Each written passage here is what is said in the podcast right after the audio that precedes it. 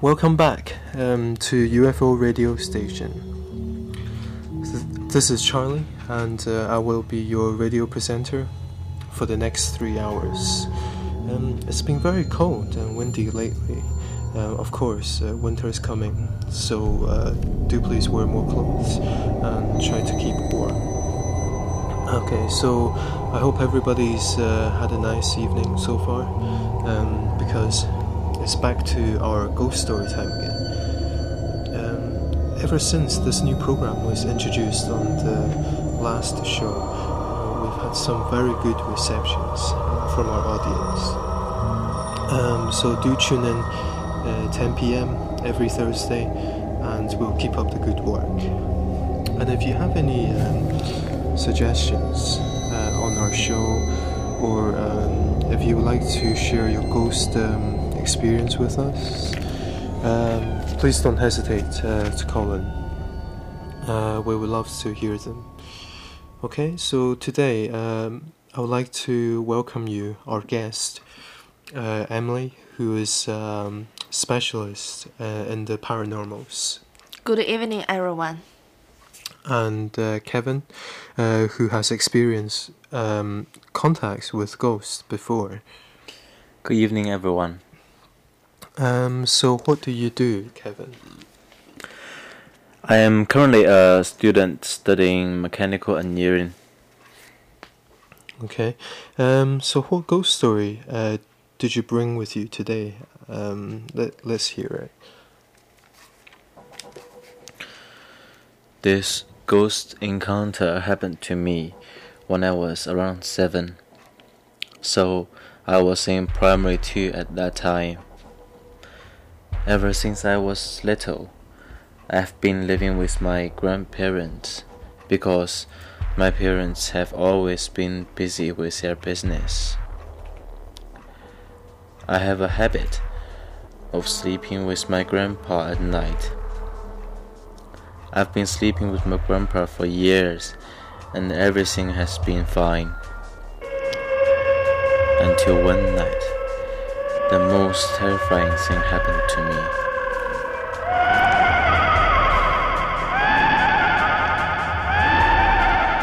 I came home from my tuition class about 9 p.m.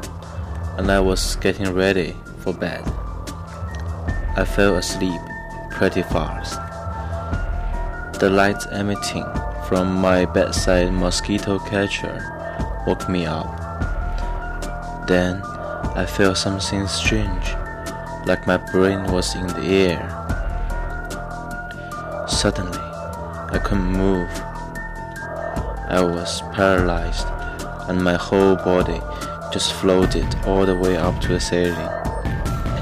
I could see my grandpa from a bird's eye view. I tried to shout for help, but no matter how hard I screamed, I couldn't make a sound. It was like I was muted by a remote controller. So there wasn't really anything you could do then? That's right. I was feeling very helpless, and worse, I was feeling pains and needles all over my body. I gave up trying to resist to this strange power.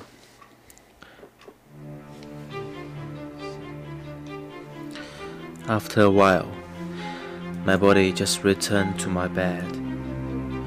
I didn't just drop down. My body landed very slowly. Everything was back to normal. I could speak again, but I was so shocked.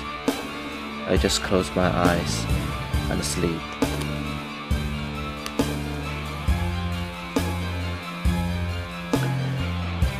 I wasn't sure what really happened that night, and I was too scared to tell my grandparents because I was still living in that flat, and there is a chance it might happen to me again. The following year, I went abroad to study. I came back to that flat in the summer. By then, my grandpa had been sleeping by himself all year. I noticed he had covered up a very big mirror next to the bedside.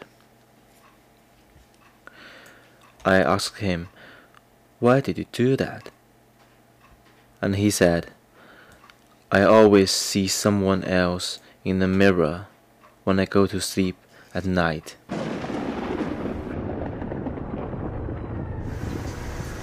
The second story I had was with a really good friend. Well, at that time, we loved anything that had to do with the outdoors, like riding four-wheelers, going for walks, and making forts. Well, it was a hot summer day. Just started out like any other day. We were busy making a fort in these woods that were located in the woods behind my parents' house. We were out there for probably a couple of hours or so, when we decided that we should get home because it was going to get dark out anytime soon. So we packed up and got ready to leave. Well, just as we both looked up, we noticed a man in an orange hunter suit. But the strange thing, he had no face. It was all black where his face was supposed to be. I know this sounds so strange, but it is the solid truth. Well, after we seen him, we both started running towards the trail to get home. And we ran and ran until we reached my friend's house. We never stopped running the whole way back, and we never spoke of what we saw until the next day. When I think of the following day, I asked, "Did that really happen?" It was so unreal and unexplained to me that I felt like I was in a dream. But when I asked her, I was hoping that she would say I was crazy and that never had happened, but she said just the opposite. It did in fact happen, and the both of us will never forget the hunter man for the rest of our lives.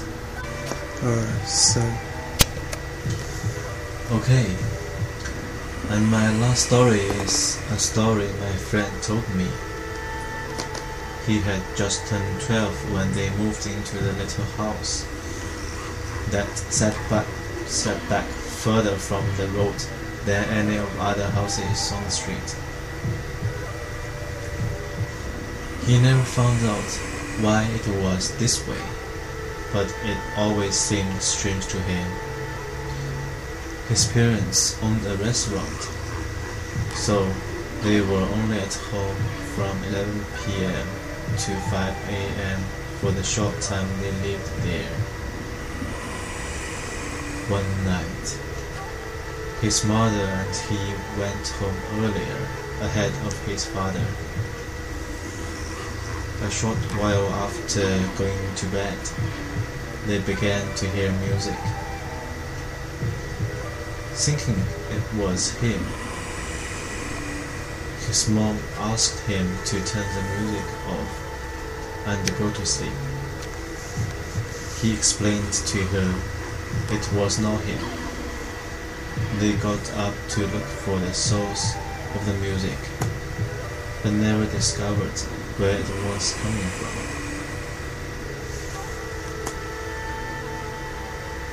A few weeks after the music incident, they arrived home around 11 p.m. and found their dog barking and acting very strange. They always park the car in front of the house, so there they sat watching the dog going crazy in front of the yard with his attention on the garage, thinking it was a cat or some other small animals. His father turned his attention there to see what the bother was. He then asked the mom to look and tell him what she saw. Of course, by this time, my friend was also looking, and this is what they saw. The old wooden doors were open, and in the middle of the garage sat what appeared to be an elderly lady sitting in a chair, rocking back and forth very slowly. They were stunned, to say the least.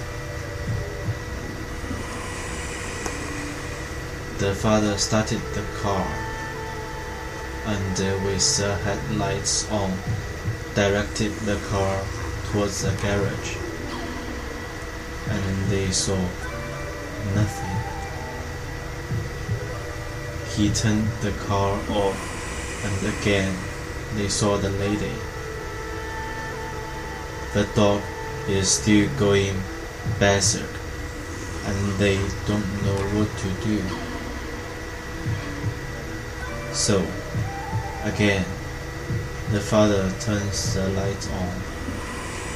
There is absolutely nothing in the garage. Nothing to reflect light. Just nothing. The mother, by this time, is refusing to go in the house. So they spend the night at my friend's older sister's. They didn't spend another night at the little house. It was sold soon after. They later learned that a lady who lived there previously had gone insane after her husband left her. They were unable to find out if she died in the house or what happened to her.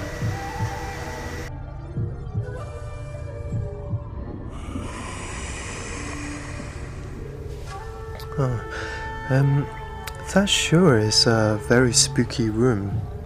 I can't believe your grandpa stayed there all that time by himself. So just what mysterious force was that lifted Kevin up to the ceiling? Or is there something else? Something else living on the other side of the mirror that's been watching them all this time? Emily, is there an explanation for this? Okay, from what I have heard, it sounds like Kevin was possessed that night by a ghost. Ghosts can follow you home if you make eye contact with their photo on their tombstone, or having thoughts about the person when you look at the person's photo. Some ghosts are sometimes dropped on the other wall, behind the mirror, maybe, because they did not die in peace and still have some unfurnished business.